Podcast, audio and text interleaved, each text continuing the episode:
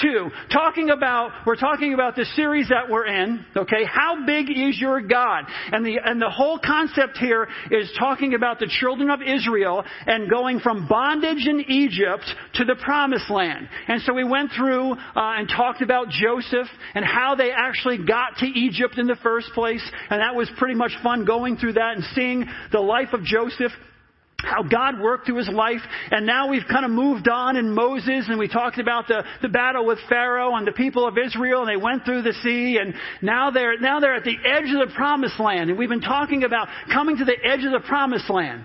And so this morning what I want to talk to you about is putting away our excuses. Okay? Putting away excuses that we have for why we're not going to reach our goal. Because that's what happens. We start out in bondage and we say, yes, I can do this. We kind of, we make the point in our minds that we're going to lay it out. This is something I need to overcome. And then as we start walking toward that, here comes the enemy with all these excuses that come in. And so I want to talk to you about someone we've mentioned already, we've talked about already, and his name is Caleb. And Caleb is an excuse killer. Okay? He's an excuse killer.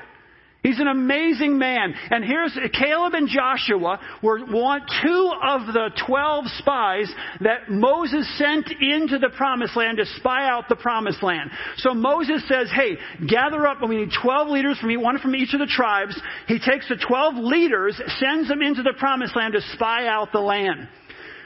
The leaders go in, ten of them come back with a report saying, hey, Moses, and tell the people of Israel. They said, it, it, the land does flow with milk and honey. It is absolutely incredible. Everything that you said was true. Everything that God said was true.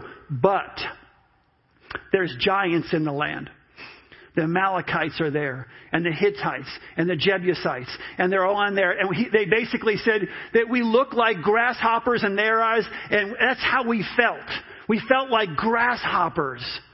We can't take on those people. It can't be done. It can't be done. And they, they spread a bad report about the land they had explored, the Bible says. But then some, someone comes along. You got Joshua and you got Caleb. It says, Then Caleb silenced the people before Moses and said, We should go up and take possession of the land, for we can certainly do it. We are on this path. We are on this journey. And if you want to, if you want to accomplish, if you want to go from bondage to freedom, if you want to fulfill all that God has for you, you're going to have to have the same attitude as Caleb that we can certainly, we can certainly do it. Caleb is an excuse killer. For some of you students, okay, if you're in junior high or high school, I want you to stick with me, especially right here in the beginning, because this is, this is really, really important.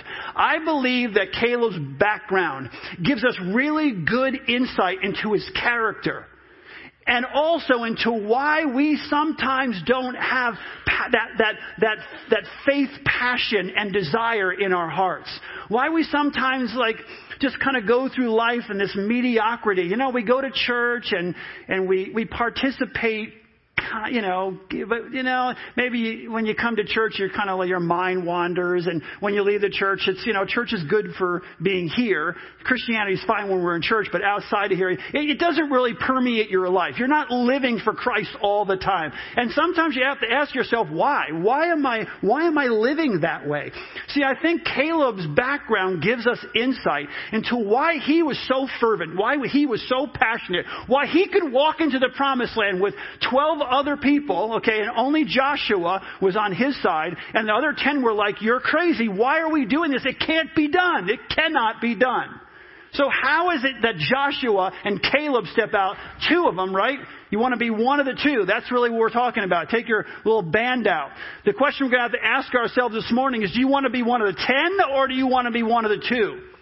So why is it that Joshua and Caleb had so much passion? Well, originally Caleb's family was not a part of, was on the outside of the covenant of Israel. On the outside. Caleb was a, a Kenizzite. Okay? And it, it, so that's a, that's a tribe that was outside of the people of Israel. Like Ruth was a Moabite and then Uriah was a Hittite. Uriah was the, was the guy who, when David slept with Bathsheba, uh, that, that was Bathsheba's husband, Uriah the Hittite, ultimately was killed. David sent him to the front lines. He got killed. So you have, you have these groups and Caleb was one of these people. He was a, a Kenizzite. And so he was outside the original covenant. What I'm, what I'm trying to say here is that Caleb's Caleb's faith was conviction. It was not inherited. Okay? It was something that he made a choice. His family made a choice. So when, as, as, a, as, as young people in the church, you got to start asking yourself some questions. Is my faith mine? Is it my desire? Or did I inherit this from my parents? See, Caleb's faith was built on his convictions, on his desires. His love and boldness for God was seen in every area of his life and consistent throughout his life. He owned it. He owned his faith. It was his faith. It wasn't, it wasn't kind of passed down from someone else. And I think sometimes in the church that's what happens. The student, the kids are Christians because their parents are Christians, and so they come to church. And right now they come to church because that's what we do as you know, as people who go to church. But my question is, do you own it? If you're going to, if you, you, you should be setting your own goals too. If you're in junior high or high school, you should be saying, what is holding me back from becoming the person God has created me to be? And the only way you're going to move from here to here to the promised land to becoming the person God created you to be is you, if you have that sense of urgency, that passion, that boldness, that drive for God, like, like Caleb had. You know, Caleb had this incredible urgent sense of urgency and, and desire in his life to follow God. Maybe that's why. Maybe, maybe that's why when he faced the enemy, okay, when he had to face the enemy, maybe that's why when he was facing possible death. He never wavered. Caleb never wavered in any of this. It's not like Caleb knew that if he was going the, into battle against these giants, if you will, that he would just, he would come out on top. He knew that Israel was going to come out on top. He knew that God was going to come out on top. He knew that this would be the promised land for the people of God, but he wasn't guaranteed that if he went into battle that he was going to survive. But what is it about this man who's not afraid to go into battle? What is it about this guy who doesn't waver when he might be facing death? His faith was at the core of who he was. See, I think what happens is, for all of us, we take sometimes we take our faith for granted. We take the Word of God for granted. We take the filling of the Spirit of God for granted. We take the resurrection power of Jesus Christ living in us for granted. I mean, just think about the Word of God. It's everywhere. You can go to a hotel and you, you can find it in a hotel room. The Gideons put Bibles in hotel rooms. You can go take a Bible from these back tables. There's Bibles in your house. You gotta maybe dust them off every once in a while, but they're there, right? You got Bibles in your house. All different versions of the Bible. You can go on, you can get on your phone right now. Some of you use your your phone to look up scriptures and follow the scriptures and not, you know, not a, a, a book. Right? It's okay. It's at our disposal. We've got the Bible. I think sometimes we, we take that for granted. We forget, we truly forget that there are those around the world and throughout history who don't enjoy the freedom and privilege that we have of having the Word of God at our disposal. Ravi Zacharias years ago told an amazing story and I went and looked it up and found, you know, went through my Ravi Zacharias books and everything and found the story and I want to read it to you. Okay? I want to read it to you. It says this. I was ministering in Vietnam in 1971, and one of my interpreters was Hien Pham, an energetic young Christian. He had worked as a translator with the American forces and was of immense help both to them and to the missionaries such as myself. Hien and I traveled the length of the country uh, and became close friends before I turned home. He did not know, we did not know if our paths would ever cross again. But 17 years later, I received a telephone call. Brother Ravi, the man asked. Immediately I recognized Hien's voice, and he soon told me this story. Shortly after Vietnam fell, Hien was imprisoned and, uh, uh, uh, on accusations of helping the Americans. his jailers tried to indoctrinate him against democratic ideals and the Christian faith. He was forced to read only communist propaganda in French and Vietnamese. And the daily deluge of Marx and Engels began to take its toll. Maybe he thought, I have been lied to. Maybe God doesn't exist. Maybe the West has deceived me. So Hien determined that when he awakened the next day, he would not pray anymore or think of his faith. The next morning, he was assigned the dreaded chore of cleaning the prison latrines. As he cleared out the tin can overflowing with toilet paper, his eye caught what seemed to be English printed on one piece of paper. He hurriedly grabbed it, washed it, and after his roommates had retired that night, he retrieved the paper and read these words. Romans 8, Romans chapter 8. Trembling, he began to read. And we know that in all things God works for the good of those who love him, who have been called according to his purpose. For I am convinced that neither death, nor life, nor angels, nor demons, neither the present nor the future, nor any powers, neither height nor depth, nor anything else in all of creation will be able to separate us from the love of God that is in Christ Jesus our Lord. Romans chapter 8 verses 28, 38, and 39. Hien wept. He knew his Bible and he knew that there was not a more relevant passage for one who was on the verge of surrender. He cried out to God asking for forgiveness. This was to have been the first day that he was not going to pray. Evidently God had other plans. As it were, there was an official in the camp who was using the Bible as toilet paper. So Hien asked the commander if he could clean the latrines regularly. Each day he picked up a portion of scripture, cleaned it off, and added it to his collection of nightly reading. Just, let's just pause for a second. Okay? You got a Bible sitting in your lap? And, I, and I'm not, don't, don't raise your hand, don't, whatever, but how, how often does it go, how often does time go by sometimes we don't even pick up our Bibles? Right? We take it for granted. Yeah, it's right there. I'll read it later. I'll read it later. This guy was cleaning poop off the pages of the scripture, okay? Wiping it clean and then at night hiding it until everybody went to sleep and then reading the Word of God in that context absolutely amazing. Then the day came when through an equally providential set of circumstances, Hien was released from prison. He promptly began to make plans to leave the country and to construct a boat for the escape of him and 53 others. All was going according to plan until days before their departure. Four Viet Cong knocked on Hien's door and said that they had heard of his escape. He denied it and they left. Hien felt relieved, but at the same time disappointed in himself. He made a promise to God, fervently hoping that God would not take him up on it. That if the Viet Cong returned, he would tell them the truth. He was thoroughly shaken when only a few hours before they were set to sail, the four men returned. When questioned again, he confessed the truth. To Hien's astonishment, the men leaned forward and in hushed tones asked if they could go with him.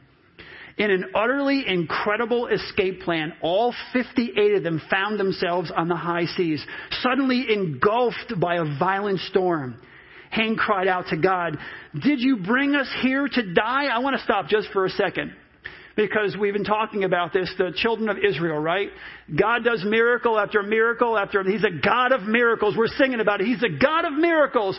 Jen asked the question, raise your hand if God has done a miracle in your life. Most people raise their hand. Raise your hand if you're only here because of a miracle and you raised your hand. He's a God of miracles, right? So is, the children of Israel go through all these miracles, but as soon as the Egyptians start coming, this is what they say. Did you just bring us out here into the desert to die? You know, when every time something got, did you just bring us out? Were there not enough graves in Egypt? Is that why you brought us here? Didn't we tell you not to bring us out here? We wanted to stay in Egypt, right? This is what they said. And I remember, again, I, I've said this to you, but I remember being younger and thinking, what a bunch of dopes. What's wrong with these people? God did this and God did, if God did that in my life, I would blah, blah, blah. And then I got older and realized, you know what? God did miracle after miracle in my life, but two years later, He doesn't do what I ask Him to do, and I'm doing the same thing. Well, God, why did you bring me here if you're not going to? Why did you ask me to do this? Why did you give me this vision, God, if you're not going to? come? Right? We got to turn the mirror around and just kind of look at ourselves. And this is what Hien was doing. You know, all these miraculous things. And then he's like, Did you bring me here to die? But then he said to me, Brother Ravi, if it were not for the sailing ability of those four Viet Cong, we would not have made it. They arrived safely in Thailand, and years later, Hien arrived on American soil, where today he is a businessman. So we got to ask ourselves the question. I got to ask myself the question: Do we take the life that God has given to us for granted? All that God has done for us as believers in Jesus Christ, all the miracles that He does in our lives and the people around us, do we take those for granted? Do we take the power of His Word for granted? Do we take the filling of His Holy Spirit for granted? Do we take those things for granted? Caleb reminds us to live every single day with a sense of urgency and a sense of purpose. Because if we don't do that, honestly, what, are, what is the goal here in this series? We want to talk about how big is our God. Why? Because is our God big enough to move us, move us from our place of bondage where we are right now? Addicted to drugs, addicted to alcohol, uh, you're, you're, you got anger issues, uh, your, your anxiety, control issues issues, worry, all these things. Where we are right now, what's keeping us from fulfilling what God has for our lives? All these things are happening in our lives. And if we, are, if we don't have this attitude that Caleb had, this, this sense of urgency, this sense of passion, this sense of, sense of boldness and power in, in, in a living God who is in each one of us, we are not going to be able to break the bonds and move from where we are here to the promised land. It's not going to happen. It takes, it takes courage. It takes the ability to walk into circumstances where you don't know sometimes how it's going to turn out. You don't know how it's going to turn out. The enemy's not going to just unleash you here and then let you walk into the promised land. There's going to be battles all along the way. And if you don't have this sense of urgency and you don't have this sense of purpose and you don't have this sense of passion, it's going to be very difficult for you to achieve it. So we need to ask ourselves, why is it that we don't have the kind of confidence that Caleb had in his God? You say, well, it's Caleb and he got to see all these things. You know what Hebrews, the book Hebrews says? It says, How much more should we who have Christ? He didn't have the resurrected Christ.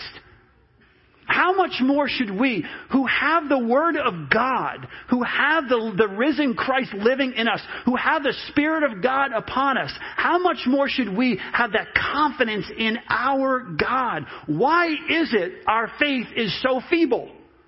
Why is it that we're afraid to take on the giants in our lives? And I know they're going to be there all along the way. You want to overcome, you're too controlling. You know in your life, you're too controlling. You want to overcome that, you know the giants are going to be there all along the way, reminding you why it is that you're so controlling. Don't give that up. Because if you give that, what happens? You don't want that to happen again. You don't want it to happen again. The whispers, the whispers, the lies, they're there. But why is it if we have the risen Christ in us, if we have the Holy Spirit of God working in us, why is it we're afraid to take on those giants? Is our faith in Christ hereditary or is it conviction? Did someone just kind of pass it on to us, but we don't really own it? Because if you're, if you don't truly own it, it's going to be very difficult for you to go from bondage to the promised land. You need to own it. Caleb owned his faith. Is your faith your faith or did your parents give it to you? And answering that question will answer a lot of other questions that you have about your faith. It really will. Why don't I feel God's presence? Why don't I feel? Why don't I? Why don't I? Why don't I? If you answer that question, do you own your faith or does someone else just kind of let you borrow theirs? That's what we have, that's the question we all need to answer. God is calling you to fulfill His plan for your life. He wants you to step out in His power. He wants you to replace fear with faith and claim His promises. That's what God's desire is for each one of us. To replace the fear in our hearts, the worry, the anxiety in our hearts with faith that He is big enough to handle anything that is thrown at you. Not that you're big enough and strong enough to handle anything that's thrown at you, but that He is big enough to handle anything that is thrown at me or thrown at you. We're going to need to understand that. We're going to need to own that. If we're going to go from bondage to the promised land, each one of us is going to have to own that, understand that. There are going to be times where you get knocked down. And we're going to talk about this next week. There are times where you're going to get knocked down, but you need to get back up. And you get back up through the power of the Holy Spirit of God. Caleb was incredible. And you know, so I'm talking to um, you know, talking to the younger ones a little bit here. I'm talking to all of us, but kind of challenge them a little bit. But how about how about Caleb's uh, golden years? Okay. How about Caleb's golden years? Let's read in uh, in Joshua chapter 14, verses 7 through 12. One of my favorite passages of Scripture.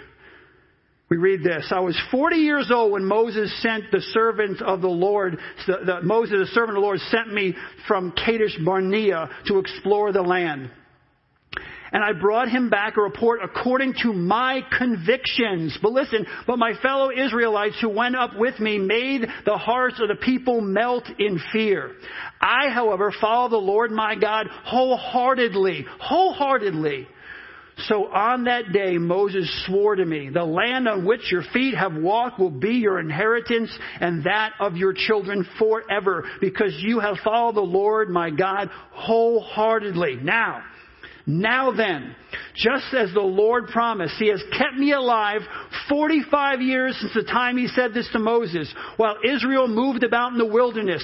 So here I am, 85 years old. I am as strong today as the day Moses sent me out. I'm just as vigorous to go out to battle now as I was then. Now, give me this hill country that the Lord promised me that day. You yourselves heard that the, that the Anakites were there and their cities were large large and fortified. But the Lord helping me, not his own power, but the power of God, the Lord helping me, I will drive them out just as he said. Look at this man. He never lost sight of his goals. He was 40, 85 years old. 85 years old, keeping his focus on his goal, on his dreams, on the promise.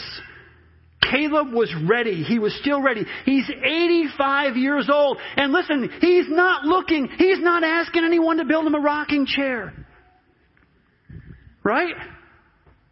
He's not, he's not planning to go and, and, and just tend a little, you know, hey, you know, I'm kind of old. I'm just gonna, you know, nothing wrong with gardening. I love gardening. But that's not his only goal is to do, uh, plant a little garden. Let's have a seed sale collection or whatever. He's like, that's not where he is. He says, I'm just as vigorous to go out to battle now as I was then. He's asking for the mountain. He says, give me that mountain up there where those giants live. Understand something too. Understand what he's asking for. He's asking for the mountain where the giants live, right? And these are the giants. These are the same giants that he wants to go after. These are the same people he wants to go after, that he wants to confront, that struck fear in the hearts of the other ten spies. Those are the people. He didn't say, hey, if you find a village filled with women and children, hey, let's go. I'm a little old, a little tired, you know what I mean? He's saying, no, the giants, I want the people that made these people feel like grasshoppers. Those are the ones that I want to go after. I'm, I am ready. I'm just as strong now as I was then. I'm ready. I want to take on the giants. He's still ready to take on the giants. No fear. No excuses. No excuses. He specifically asked for the toughest group of people that he could find. See, this guy chose a large and overwhelming task for any person at any age. It wasn't, he didn't use the excuse that I'm, I'm too old, I'm too young, I'm there, I'm here, I'm there.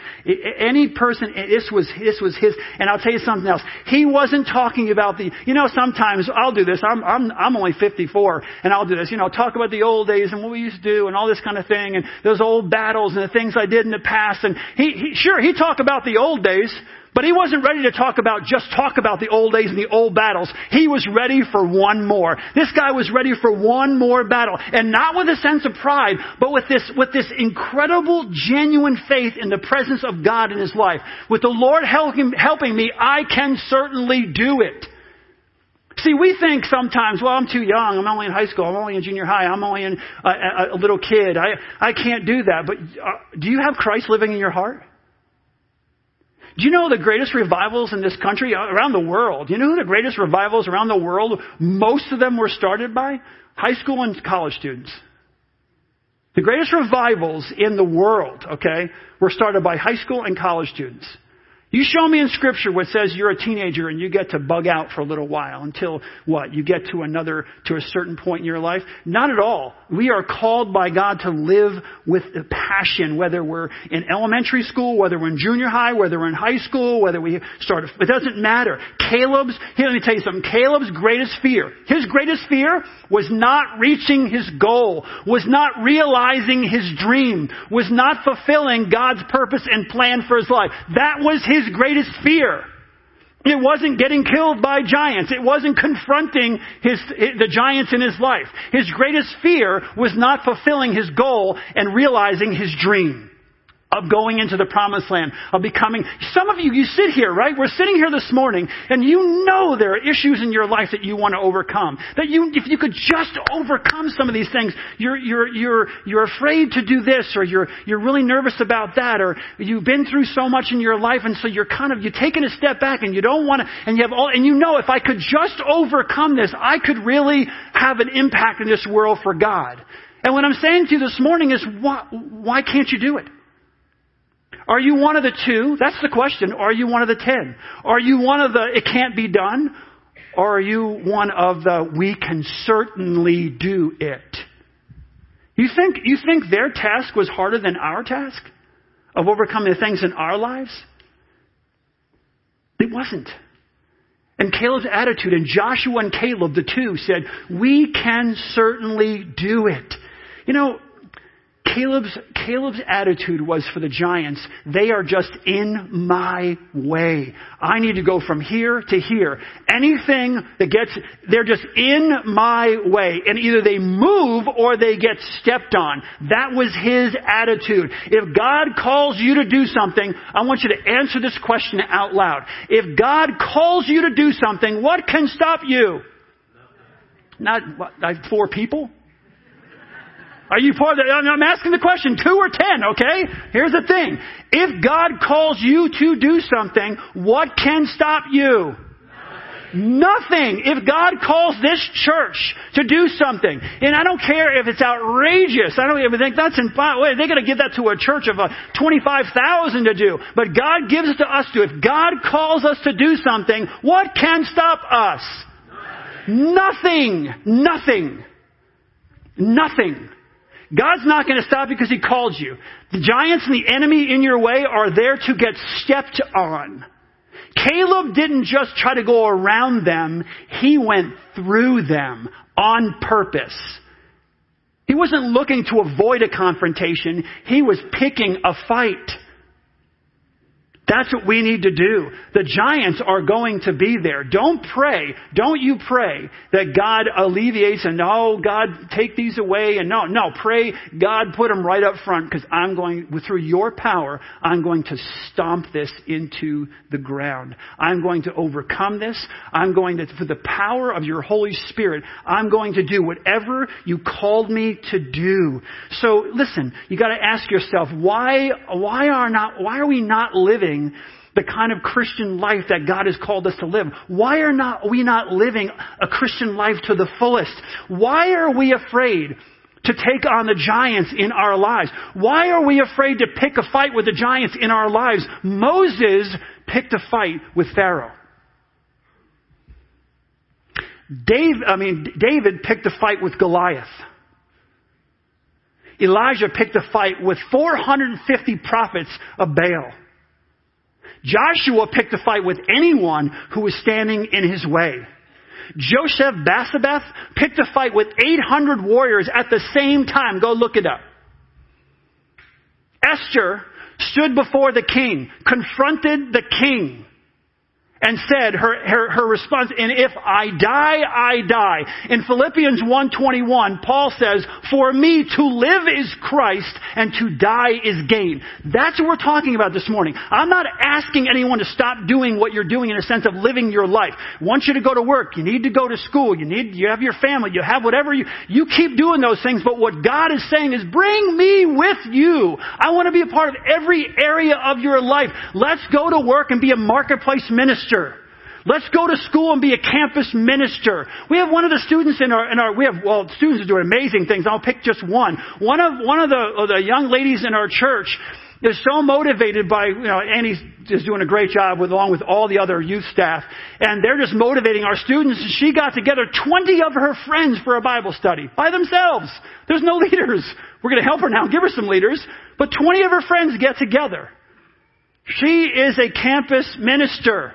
In your, you, you gotta be a minister in your home, minister at your work, minister in your school. God's just saying, hey, let's take this on together. We can do this together. But what are our excuses? If you're in junior high and high school, you're thinking, well, I'm too young, too young. When I graduate, wait till I graduate. When I graduate, then I'll wait. Once I graduate, then well, I have too much going on right now. I'm too young. Blah blah blah blah. Uh, I'll graduate now. And then you get to college, and you get to college, and what do they tell you? Oh, you want to go experience. You want to experience the world, and you want to experiment, right? They want you to experiment. They get you in a room, sit you down, and tell you to experiment in all kinds of areas. Go experiment. So you're gonna just keep, you're gonna go, you're gonna sow your wild oats and go experiment for four years and waste four more spiritual years of your life because you're thinking to yourself, ah, oh, you know, this is my time to experience this and experience that in college and just kind of, parents aren't, just do my thing. Because you know what? I'll start when I, when I get my career going. And all of a sudden you're establishing your career. You're establishing your career now and you're thinking, yeah, you know, I, I it is tough establishing a career. You want to get to the top of this, you want to move on, you got to show and you're putting all your energy and your time in and God's taking a real back seat back here because you're establishing your career. And then you think, well, because when, once I get, once I get settled and get a family, but then you get a family, wait, oh man, family, you got to be kidding.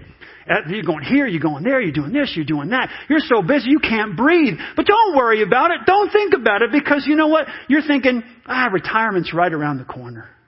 It's right around the corner. And once you're retired, you got all the time in the world. You know what I mean? It's like all the time in the world. But then wait, man, your retirement, you, you put your time in. You sacrificed. You put others first for so long. And what Jeff Greer is talking about this morning has nothing to do with me. This really has to do with the younger crowd. Because they didn't really, they haven't put their time in yet. They really haven't sacrificed. And you know what? I'll tell you the truth. I'm, t- I'm, I'm just flat out, I'm t- it's my time to relax. I'm going to relax. Let me tell you something, okay? You don't ever want to totally retire. You just want to expire. Okay? That's God's plan for your life. You don't ever, quote, retire. You may stop doing what you're doing in this season of your life, but you never want to retire. You want to expire.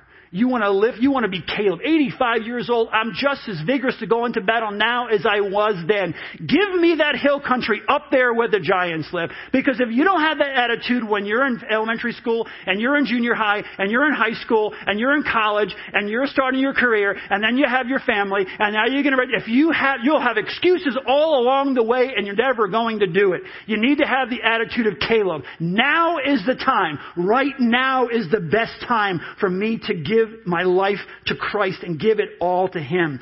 There will always be excuses of why you won't or can't do something for Christ. They're, they're, they're always going to be there. I have my own, okay? See, here's the thing. We are all gifted with the ability to make a difference in our world. We all have the ability. Each of us can shape, every single one of us can shape the future. I'm not saying you're going to change the entire world and everyone's going to hear your name and know who you are. What I'm saying is that each one of us has the ability to shape the future. We made a decision to start a pig farm and a chicken co-op farm, right? We made a couple months back. You should see it now. I'm bringing pictures next week I'm going to show them to you.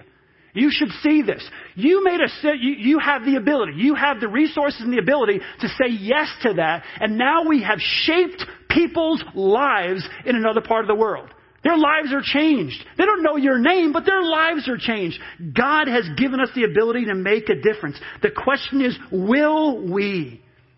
Are we, are you and I willing to surrender all that we have this morning to fulfill His call on our lives, to reach our world, to reach our goals, to impact the lives of other people, you get your get your band out, okay? Either put it on, put it in a place where you can see it, put it on your desk or whatever. Because here's the final question we've got to ask ourselves: If we are going to move from bondage and along the way to the promised land, along the way you're impacting people's lives. It isn't just about the destination; it's about the journey. The journey on this journey, we can transform people's lives as our lives are being transformed. We can transform the lives of others, but we have to answer the question, will we be one of the ten who said it can't be done?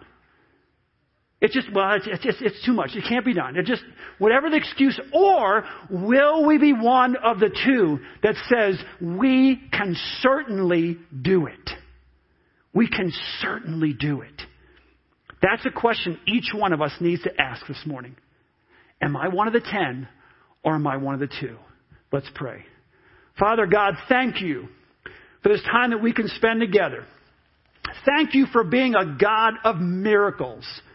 Thank you for being a God who we've all confessed this morning has done things in our lives that are miraculous. God, I want to personally thank you for saving my life. Not just saving me spiritually, but saving my life giving me a life and an opportunity to make a difference in this world, to be conformed to the image of your Son, Jesus Christ, to break the bondage that I was once in. Thank you for that opportunity. You are a God of miracles. And we pray, dear God, that you would work in our hearts, that you would move in our hearts. We pray, dear God, that you would take us from bondage to the promised land. We pray, dear God, that you would use every single one of us individually to make a difference in our world and corporately to impact this world for Jesus Christ. We love you. We praise you. And with your power and your influence and your encouragement, there's nothing that we cannot accomplish. In Jesus' name.